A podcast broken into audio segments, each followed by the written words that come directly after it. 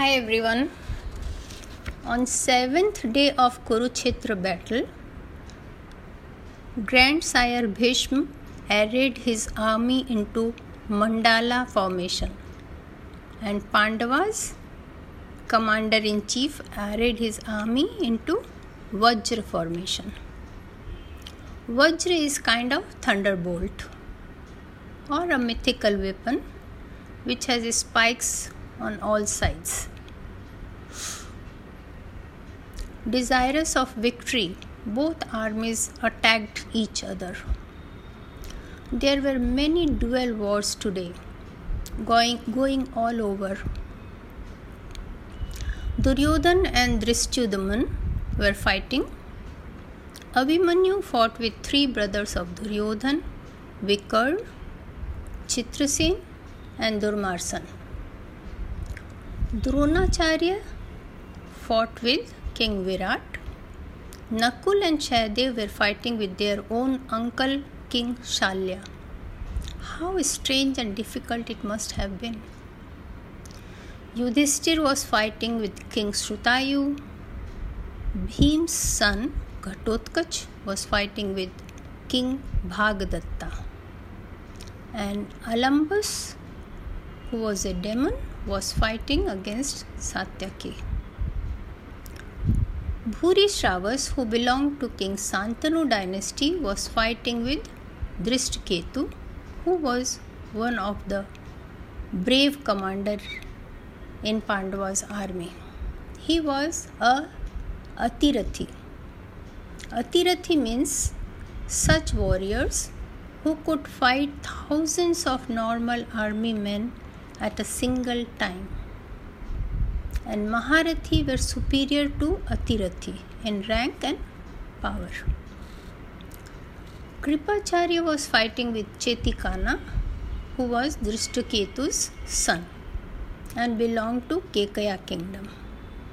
Try to imagine how many people were fighting that day in different places of battlefield along with their armies. My God. Now let us see how they all fare. Dronacharya, who was fighting with King Virat, King Virat obviously lost. Dronacharya destroyed his chariot, horses, and charioteer. So King Virat went to his son Sanga's chariot. But unfortunately, Dronacharya's arrow hit Sanga and he got killed in front of King Virat. It must have been such a terrible thing as King Virat has lost his two sons on the day one of the war. What a cruel thing is war. When the warriors leave in the morning, they are not sure if they would return home alive in the, in the evening. Still, war happens even today. Anyway, Sikhandi, Drishtadyumn's brother, lost to Ashwathama. That was a bad setback. Ashwathama broke his bow's chariot. So Sikhandi came down with his sword and shield in the hands. But Ashwathama broke his sword in two as well with his arrows. So Sikhandi threw sharp piece of broken sword at Aswathama with all force and precision. But Aswathama stopped it with another arrow. So Sikhandi went to Satyaki's chariot. Satyaki was fighting demon Alambus. When the fight started, Alambus tried out many fantasy things on Satyaki. But Satyaki did not get afraid or scared. He fought fearlessly and won. Alambus had to run away. In the fight between Duryodhan and Drishtadyuman, Drishtadyuman broke Duryodhan's chariot and killed his horses and charioteer. So Duryodhan came down with his sword. By then Shakuni came and took him in his chariot. Kritvarma went and attacked Bhim. Can you believe that? Kritvarma belonged to Yadav clan like Krishna and Satyaki, but he was Duryodhan's friend, so he was fighting for Kauravas. Poor Kritvarma. Bhim broke his chariot, shot so many arrows on him that he resembled a porcupine. He rushed to the chariot of Shakuni Another setback was Ghatotkach. He got defeated from King Bhagadatta. His army ran away from Bhagadatta's army and he also got defeated. So he had to leave the battlefield. Vinda and Anuvinda were princes from Avanti kingdom and were fighting for Kauravas. They were fighting Yudhimanyu, who was the charioteer of Arjun, who take who, took care of the chariot from behind. In the front side, the Krishna was there, but behind, Yudhimanyu and one more person was there. But somehow he got separated from Arjun that day. He killed Vinda, Anuvinda, and destroyed their army.